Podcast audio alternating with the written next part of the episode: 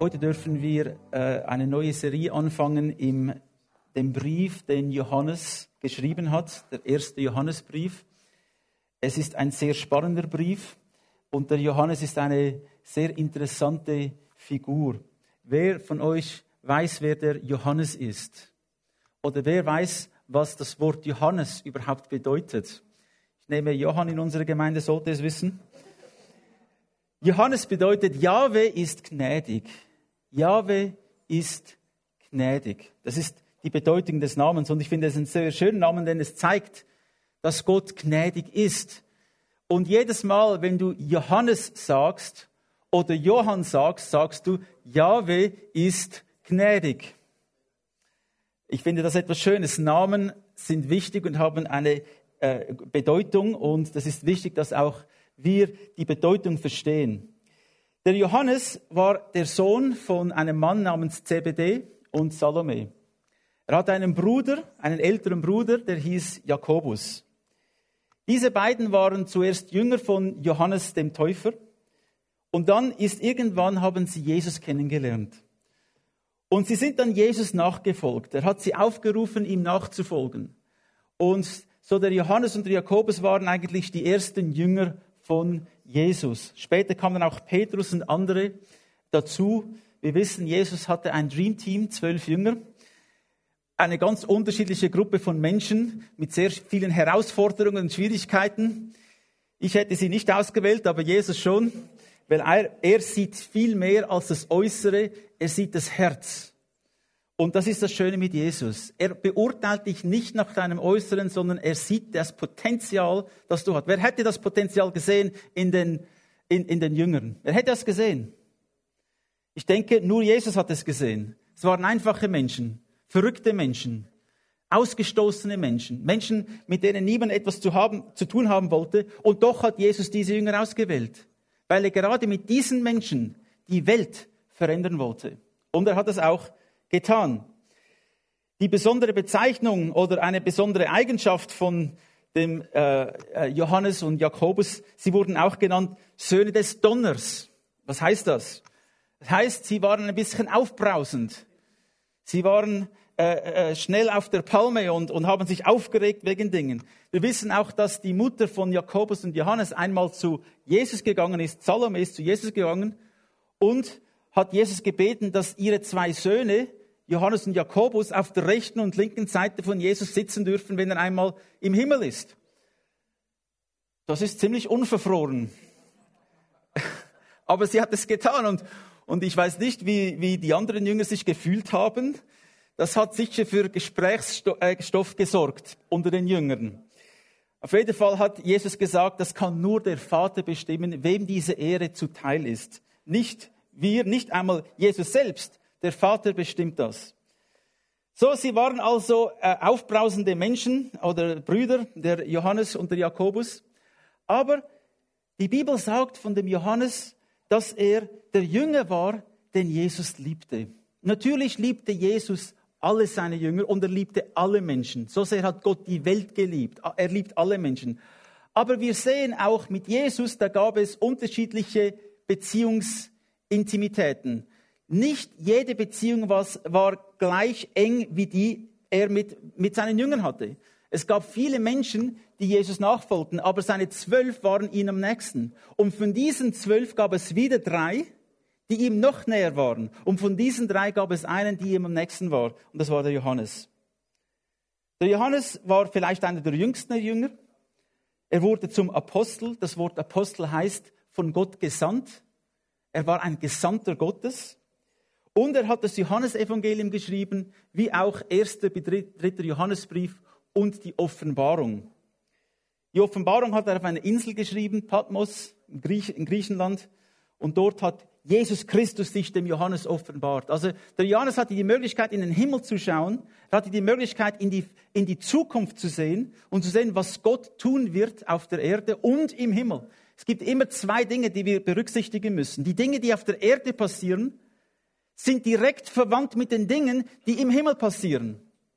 Und es gibt viele Dinge, die jetzt am Passieren sind, am Laufen sind. Wenn wir denken, was passiert in der Welt, die, der Zustand, in der der Welt ist, wir sehen dort die Zeichen, die Gott auch gesagt hat, die werden erscheinen in den letzten Tagen. Wir sehen, was Gott in Israel tut mit der Nation Israel. Und wir sehen, was Gott in der Gemeinde tut. Diese drei Dinge, diese drei Ebenen sind wichtig für uns zu sehen, denn Gott äh, zeigt uns in diesen Ebenen, was er am tun ist. Und dem, und dem Johannes hat er, wie gesagt, das offenbart mit vielen Bildern. Ich weiß nicht, ob der Johannes wirklich alles verstanden hat, aber er wurde dazu gebraucht, diese Offenbarung zu schreiben. Und die Bibel sagt, dass diejenigen, die diese Offenbarung lesen, durchlesen, sich darüber Gedanken machen und danach handeln, dass sie einen ganz besonderen Segen empfangen. Gesegnet ist, hat Jesus gesagt, wer diese Offenbarung liest und danach handelt. Wir wollen jetzt aber den ersten Johannesbrief anschauen und heute fangen wir mit dem ersten Kapitel an. Im Vers 1 lesen wir, was von Anfang an war, was wir gehört haben, was wir gesehen haben mit unseren Augen, was wir angeschaut haben und unsere Hände betastet haben. Es betrifft das Wort des Lebens. Jesus Christus offenbarte sich schon am Anfang der Schöpfung. Die Bibel sagt hier, der Johannes sagt, was von Anfang an war. Die Tatsache ist, Jesus fing nicht einfach an zu existieren, als er Mensch wurde. Jesus ist von Ewigkeit zu Ewigkeit. Am Anfang der Schöpfung, als die Zeit anfing, als Gott Himmel und Erde erschaffen hat, war Jesus dort. Er war die ausführende Macht. Die Bibel sagt, er war das Wort, die Kraft, die, das Schöp die die Schöpfung ins Leben gerufen hat. Ich kann mir das so vorstellen, Gott ist der Architekt und Jesus ist der Baumeister. Er hat es ausgeführt. Und der Heilige Geist ist der Zeuge, der alles gesehen hat und in unsere Herzen hineingetan hat, damit dann Männer und Frauen es aufschreiben würden für uns, dass, so dass die Bibel entstanden. So, Jesus war von Anfang an, er hat schon immer existiert. Und jetzt sagt der Johannes, er ist ein Augenzeuge. Wir hören ja viele Berichte. Ich, ich weiß nicht, ich bin ein bisschen Fan von, Fan ist vielleicht zu stark ein Wort, aber ich, ich, Politik interessiert mich. Und, und ich, ich, lese viele Dinge, ich lese Berichte, ich sehe am Fernsehen äh, äh, die, die News, die, die Nachrichten oder ich lese im Internet. Und ich muss mich schon fragen, von dem, was wir lesen, was kann man eigentlich noch vertrauen? Was stimmt eigentlich noch? Ihr kennt ja das Wort Fake News. Es gibt sehr viele äh, Berichte im Fernsehen und in den Nachrichten, die übertrieben sind, die untertrieben sind, die nur eine Seite beleuchten und nicht die andere. Es ist ganz schwierig zu sehen, was wirklich vorgefallen ist. Und vielmals urteilen wir Menschen nur aufgrund von dem, was wir andere hören sagen und was, was sie weiter berichten, obwohl sie gar keine Augenzeugen waren. Ich habe gehört, dass ich gehört habe und dieser hat gesagt und dann bricht eine, eine News Story wieder. Aber der Johannes war nicht so einer. Was er berichtet ist nicht Fake News. Er hat es gesehen mit seinen eigenen Augen. Er hat es angeschaut. Er hat es mit den Händen betastet. Er hat mit Jesus gelebt.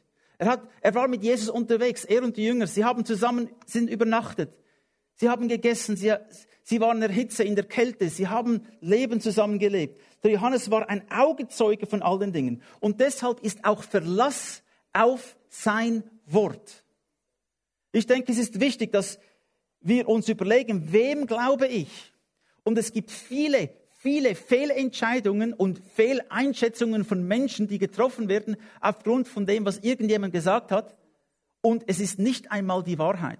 Und wenn ich denn diese falsche Information weitergebe, werde auch ich zum Lügner.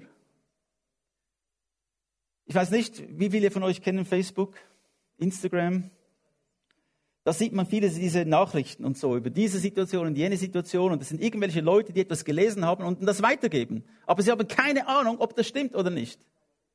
Und ich denke, das ist ein großes Problem. Das kann uns dazu verleiten, zu Lügner werden, obwohl wir das gar nicht wollen, aber wir werden Träger von Unwahrheiten, weil wir das weiterverbreiten. Es ist also wichtig, dass wir unsere Quellen gut kennen. Und in der Welt ist es fast unmöglich. Aber das Gute ist, wir können die Bibel lesen und das ist die Wahrheit. Es ist die Quelle des Lebens. Jesus ist das Wort des Lebens. Sein Wort hat Leben erschaffen. Sein Wort hat die Welt erschaffen, das Leben erschaffen. Und auch heute dürfen wir wissen, sein Wort bringt Leben. Es bringt Leben in dein Leben hinein. Es bringt Leben in deine Situation. Menschen sind am Sterben, Geschwister. Und das Einzige, was sie am Leben erhalten kann, ist das Wort Gottes. Und deshalb hat der Johannes gesagt, Jesus, er ist das Wort des Lebens. Vers 2 lesen wir, und das Leben ist erschienen und wir haben ihn gesehen und bezeugen und verkündigen euch das Leben, das ewig ist, das beim Vater war und uns erschienen ist. Jetzt lesen wir, dass Jesus Christus Mensch wurde. Dass Jesus Christus nicht nur das Wort des Lebens ist, er ist auch das ewige Leben. Jesus Christus ist das ewige Leben für uns. Und wenn du Christus in deinem Leben hast, dann hast du was? Du hast ewiges Leben. Ich weiß nicht, ich bin jetzt 51 Jahre alt und ich kann mich noch gut daran erinnern, als ich 12, 13 war. Und die Zeit vergeht so schnell. Wir haben Leute, die älter sind. Margret ist 92, 93. Andere sind äh, fortgeschritten im Alter. Ich auch. Wir alle schreiten vorwärts im Alter, ob wir wollen oder nicht. Kann man nicht verhindern. Und alles verändert sich. Habt ihr auch gemerkt, alles verändert sich? Ich hatte einmal mehr Haare. Das verändert sich. Ich war einmal ein bisschen schlanker. Das verändert sich auch. Dinge verändern sich. Aber wisst ihr, was sich nicht verändert? Das Wort Gottes. Das Wort des Lebens. Es ist die Grundlage. Es ist das Fundament, das wir haben, auf dem wir unser Leben aufbauen dürfen. Es verändert sich niemals. Und Jesus ist dieses Wort des Lebens. Jesus wurde Mensch. Ein Wunder ist passiert. Gott wurde Mensch. Und er hatte die gleichen Limitationen, wie die Menschen hatten. Er wurde hundertprozentig Mensch. Und das Schöne ist, dass wir in Jesus ein gutes Beispiel sehen. Wir dürfen sein Leben betrachten und wir dürfen verstehen, Jesus hatte auch Herausforderungen. Jesus wurde auch versucht. Er wurde verraten, er wurde angespuckt, er wurde geschlagen. Seine besten Freunde haben ihn verlassen. Seine eigene Familie hat ihn nicht erkannt. Jesus kannte Schmerzen. Geschwister, er, er, er versteht deinen Schmerz, er versteht meinen Schmerz. Er wusste genau, was, wie uns zumute ist als Menschen. Denn er war auch ein Mensch. Der Unterschied ist, Jesus hat nie gesündigt. Wenn wir Christus verkündigen, verkündigen wir was? Das ewige Leben. Ist es nicht auch dein Wunsch, dass noch möglichst viele Menschen dieses ewige Leben empfangen dürfen? Es ist mein Wunsch, dass noch viele Menschen in Talwil und in der ganzen Region und überall auf der Welt, dass sie Christus kennenlernen dürfen. Denn Geschwister, es ist nicht eine Friedenskonferenz oder ein, ein, ein Agreement oder eine diplomatische Sitzung oder so, die die Lösung bringt. Es ist Jesus Christus. Jesus bringt, die, ist die Antwort. Er ist der Weg, die Wahrheit und das Leben. Und Johannes hat das auch verkündet. Jesus kam von Gott dem Vater. Er wurde gesandt von Gott dem Vater. Man könnte sagen, Jesus war auch ein Apostel, er war auch ein Missionar. Er war ein Missionar auf die Erde. Er kam vom Himmel. Er ist auf die Erde gekommen und er ist uns begegnet. Und die Bibel sagte, alle, die ihn annahmen, denen gab er das Recht, das Privileg, Kinder Gottes zu werden. Du darfst ein Kind Gottes sein heute. Unabhängig von dem, was in deinem Leben schon passiert ist, unabhängig von dem, wie viel schon kaputt gegangen ist, Gott ist ein Gott der Erneuerung. Die Bibel sagt, er liebt ein zerbrochenes Herz. Ein zerbrochener Geist und ein zerbrochenes Herz wirst du, o oh Herr, nicht verachten. So, wir dürfen zu Jesus kommen mit unseren Scherben und er heilt. Er macht neu. Halleluja. Im Vers 3 lesen wir, was wir gesehen und gehört haben, das verkündigen wir euch, damit auch ihr mit uns Gemeinschaft habt und unsere Gemeinschaft ist mit dem Vater und mit seinem Sohn Jesus Christus. Jesus Christus bringt wahre Gemeinschaft. Die Menschen suchen Beziehungen. Sie suchen Gemeinschaft. Als ich noch einiges jünger war, habe ich es vielleicht auch an den falschen Orten gesucht, diese Gemeinschaft. Wir suchen es mit Menschen, die uns nicht näher zu Gott bringen. Wir suchen Gemeinschaft, aber finden es wirklich nie. Gemeinschaft finden wir nur in Jesus Christus, wahre Gemeinschaft. Denn wir wissen, die Gemeinschaft der Menschen ist sehr fragil. Gefühle kommen und gehen. Dinge werden gesagt und getan und es kann sehr viel zerbrechen. Wo findet die wahre Gemeinschaft statt? Sie findet statt in Jesus Christus. Dort findet wahre Gemeinschaft statt. Alles andere ist sehr, sehr fragil und sehr zerbrechlich. Wenn, ich das, wenn das das Einzige ist, was ich habe, diese menschlichen Gefühle, wenn das das Einzige ist, dann bin ich ein armer Mensch. Dann habe ich nicht wirklich Gemeinschaft erfahren. Jesus will mir tiefe Gemeinschaft geben. Er will mir zeigen, dass er mich liebt und mich nie, niemals verlässt. Auch wenn alles zerbricht, Jesus zerbricht nicht, sein Wort verändert sich nicht und er bleibt bei dir alle Tage bis an das Ende der Welt. Halleluja. Wir wollen also Gemeinschaft haben mit Gott, Gemeinschaft haben mit anderen Gläubigen und das passiert durch Jesus Christus. Da hinten haben wir ein Kreuz und das Kreuz hat eine äh, horizontale und eine vertikale. Die vertikale ist für mich das Bild, dass Gott eine Beziehung mit uns haben will. Es zeigt zum Himmel und ist in der Erde verpflanzt. Das heißt, diese erste Beziehung, diese Beziehung mit Gott ist das tragende Element. Horizontal, der horizontale Balken kann nicht einfach schweben. Es muss angebracht sein an dem vertikalen Balken. Und der vertikale Balken zeigt mir, wie wichtig die Beziehung ist mit Gott. Dort fängt alles an. Wenn diese Beziehung nicht stimmt, Geschwister, dann stimmt auch die, die anderen Beziehungen stimmen auch nicht. Wenn meine Beziehung mit Gott nicht stimmt, dann zerbrechen andere Beziehungen. Dann zerbricht die Gemeinschaft. Wenn wir also eine, in einer Krise sind, dann sollten wir zuerst zu Gott gehen. Wir sollten zuerst zu Jesus gehen und die Beziehung wieder in Ordnung bringen zwischen ihm und mir, zwischen dir und ihm. Und wenn diese Beziehung wieder stark ist, dann kann es die anderen Beziehungen auch tragen. Jesus ist am Kreuz gestorben, um uns auch das zu zeigen, dass er mit uns Gemeinschaft haben will und mit Gott und miteinander. Gemeinschaft ist etwas sehr Schönes. Gemeinschaft muss man bewahren, man muss dafür kämpfen. Satan versucht immer wieder täglich Gemeinschaften zu zerbrechen. Er versucht Gemeinden zu zerstören. Er versucht Familien zu zerstören. Er versucht Beziehungen zu zerstören. Er versucht es jeden Tag. Aber wenn du verankert bist im Wort Gottes, dann wird deine Beziehung stark sein. Sie wird durch Sturm und Wetter gehen. Sie wird durch das Feuer gehen und durch das Wasser. Es wird durch Höhen gehen und Tiefen. Aber deine Beziehung steht, weil du verankert bist in, in Jesus Christus. Vers 4 lesen wir, und das schreiben wir euch, damit eure Freude vollkommen sei.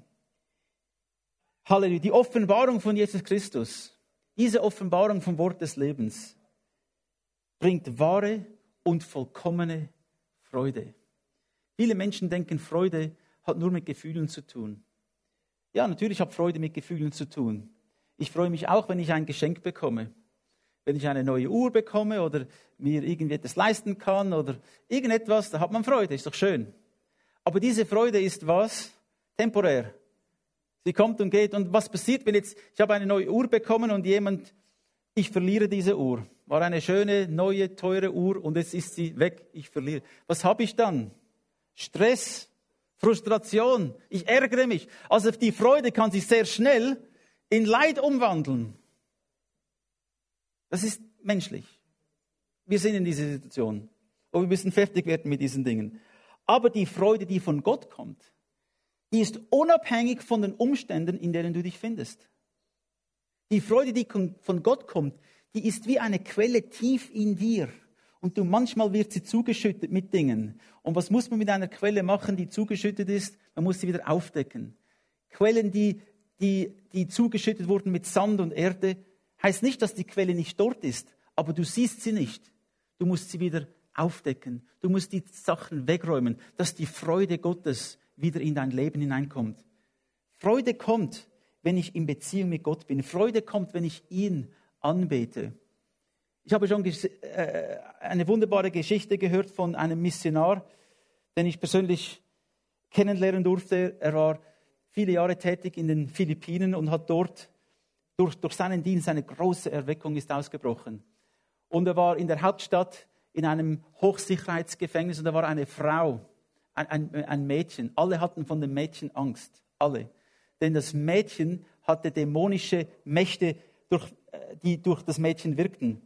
Wenn sie gesagt hat, dieser Wächter soll sterben, ein paar Tage später ist er gestorben. Der, der, der, der, der Chef des Gefängnisses wollte sich nicht um sie kümmern. Und es kam in den Zeitungen. Und der, dieser Missionar hat gefragt, was soll ich tun? Was soll ich tun? Könnte das der Schlüssel sein zu einer Erweckung? Und Gott hat ihm gesagt, ich will, dass du fastest und dass du anfängst, mich zu loben und preisen. Und für drei Tage hat er nichts gegessen und er hat Gott gelobt und gepriesen. Und dann ist er in das Gefängnis gegangen. Er ist auf die Zelle zugegangen, hat das Mädchen dort gesehen. Das Mädchen hat ihn angeschaut mit diesen funkelnden Augen. Und als der Mann in die Zelle hineinkam, hat ein Kampf angefangen. Im Unsichtbaren hat ein Kampf angefangen. Und der Mann, dieser Missionar mit der Autorität Gottes, hat diesen dämonischen Mächten befohlen zu gehen. Und sie sind gegangen. Sie sind gegangen. Und das, das Interessante war, dass das Mädchen Bissspuren hatte an ihrem Körper. Es gibt eine unsichtbare Welt, die sehr real ist. Aber wisst ihr was? Gott ist größer. Gott ist stärker. Und was passiert, wenn ein Mensch befreit wird von dämonischen Mächten? Was passiert ist, dass diese Dämonen zurückkommen wollen. Und da hat er ihr gesagt, was du tun sollst, wenn, wenn sie zurückkommen. Fange an, Gott zu loben und zu preisen. Denn das ist die mächtigste Waffe, die wir haben. Und als das Mädchen dann anfing, Gott zu loben und zu preisen, sind diese Dämonen weggegangen und sie hatten keine Chance mehr. Und nachdem das passiert war, das kam überall in den, in den großen Zeitungen in Manila und Hunderttausende von Menschen sind zum Glauben gekommen. Aufgrund von diesem Wunder. Gott ist ein großer Gott und er tut heute noch Wunder. Und ich will euch sagen, dass wenn wir in die Anbetung hineinkommen, dass Gott befreit. Diese Quelle der Freude ist in dir. Und du musst sie nur wieder aufdecken. Lass sie sprudeln. Sie ist unabhängig von dem, ob die Menschen dich mögen oder nicht. Es gibt immer Menschen, die dich mögen oder nicht mögen. Es gibt immer Menschen, die dich kritisieren und nicht kritisieren. Ja, ob mich Menschen tadeln, loben, ob sie mich auch missverstehen. Herr, dein Wohlgefallen droben soll mir über alles gehen. Und ich möchte dich ermutigen, wieder zurückzukommen in diese Beziehung mit Gott. An dort liegt das Problem. Alles andere ist nur Symptombehandlung und nicht die Wurzel. Die Wurzel des Problems liegt in der gefallenen Beziehung, in der zerbrochenen Beziehung, die wir mit Gott haben. Im Vers 5 lesen wir, und das ist die Botschaft, die wir von ihm gehört haben und euch verkünden, dass Gott Licht ist und in ihm ist keine Finsternis. Gott ist Licht. Was bedeutet Licht? Die Bibel erklärt uns, was das Wort Licht in diesem Zusammenhang bedeutet. Es bedeutet absolute Wahrheit. Gott ist absolute Wahrheit, nicht Fake News. Er ist Wahrheit. Licht bedeutet absolute Reinheit. Es gibt keine Sünde in ihm. Es, es bedeutet Heiligkeit. Es bedeutet Erkenntnis. Es bedeutet die Herrlichkeit Gottes die Gerechtigkeit Gottes. Wenn wir vom Licht Gottes sprechen, dann sprechen wir von all diesen Dingen, von der Wahrheit, von der Reinheit, von der Herrlichkeit, von der Gerechtigkeit Gottes. Gott ist Licht.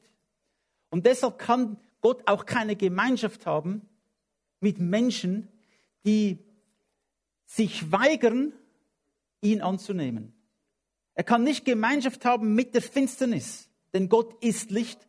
Aber er kann Menschen, die in der Finsternis sind, befreien aus der Finsternis hinaus, dass wir in das Licht kommen, in die Wahrheit hinein. Wisst ihr was, wenn die, wann passieren die meisten Verbrechen? In der Nacht. Warum? Die Leute wollen das nicht öffentlich tun, sie wollen sich verstecken.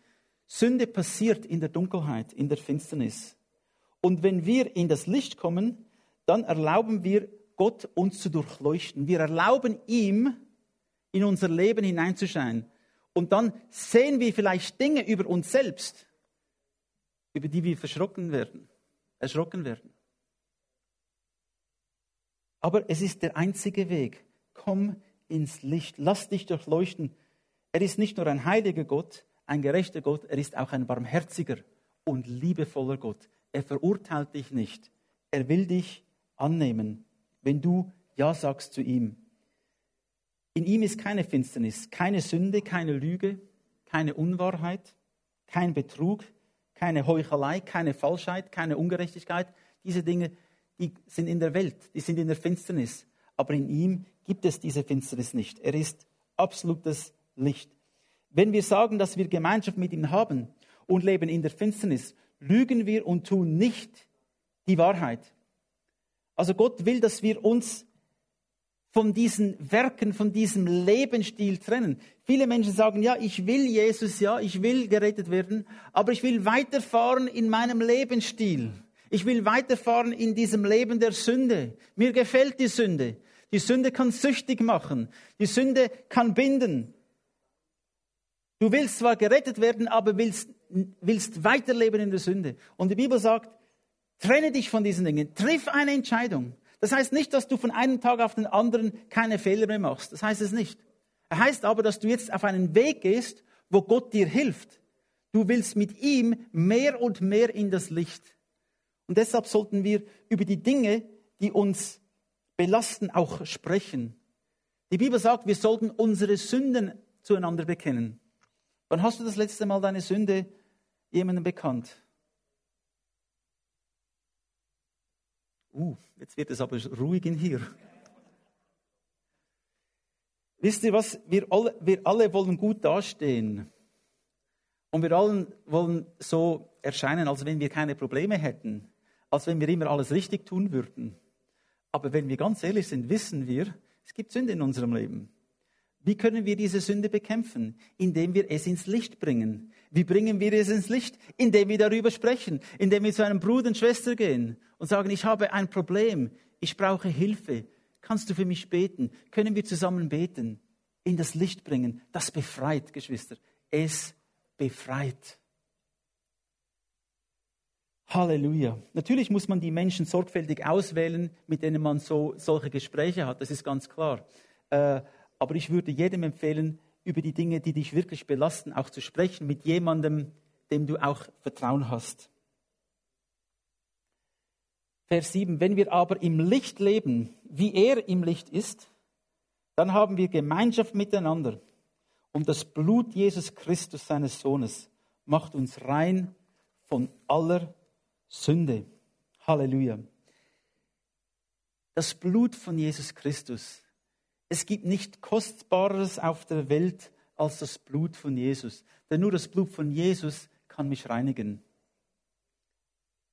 Ich durfte schon viele Länder besuchen und wir haben auch in Indien gelebt, wie viele von euch schon wissen. Und in Indien gibt es diese heiligen Flüsse, wo die Menschen gehen und sich darin waschen, denn sie denken, das Wasser, dieser Fluss, wäscht die Sünde weg.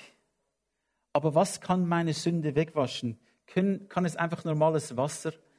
Können äh, viele Christen in früheren Tagen haben Pilgerreisen gemacht und sie dachten, aufgrund von dem Leiden auf dieser Pilgerreise verdienen sie sich die Erlösung. Sie haben Erbsen in die Schuhe getan, damit es ein bisschen schmerzhafter ist. In den Philippinen gibt es heute noch Menschen, die sich kreuzigen lassen, buchstäblich kreuzigen lassen und auspeitschen lassen, weil sie denken, dass das irgendwie Gott gefällt. Diese Dinge gefallen Gott nicht. Denn sein Sohn Jesus Christus hat bereits schon das Blut vergossen. Er hat sein kostbares Blut vergossen. Und das Einzige, was dich und mich rettet, ist das Blut von Jesus Christus. Wenn es nicht vergossen wäre, dann könnten wir niemals Errettung erlangen. Es ist dieses kostbare Blut.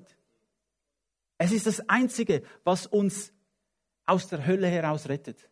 Es ist das Blut von Jesus. Können wir eine solche Kostbarkeit ablehnen?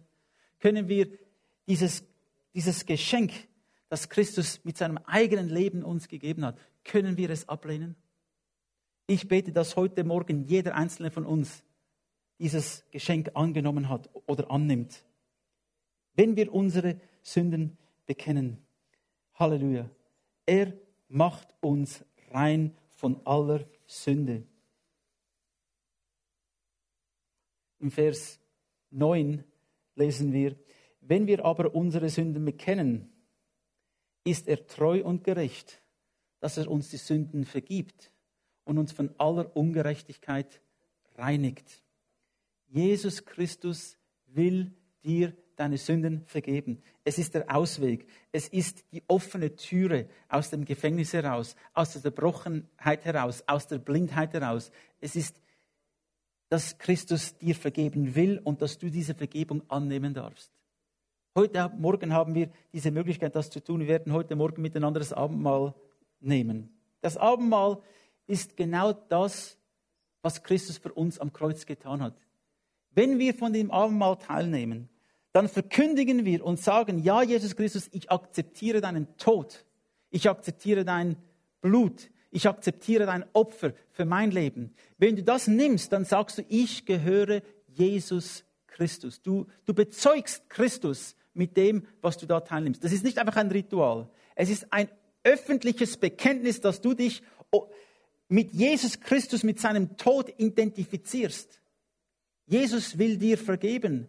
Und die Bibel sagt, dass auch in dieser Vergebung Heilung ist. Die Menschen können innerlich und äußerlich dürfen geheilt werden.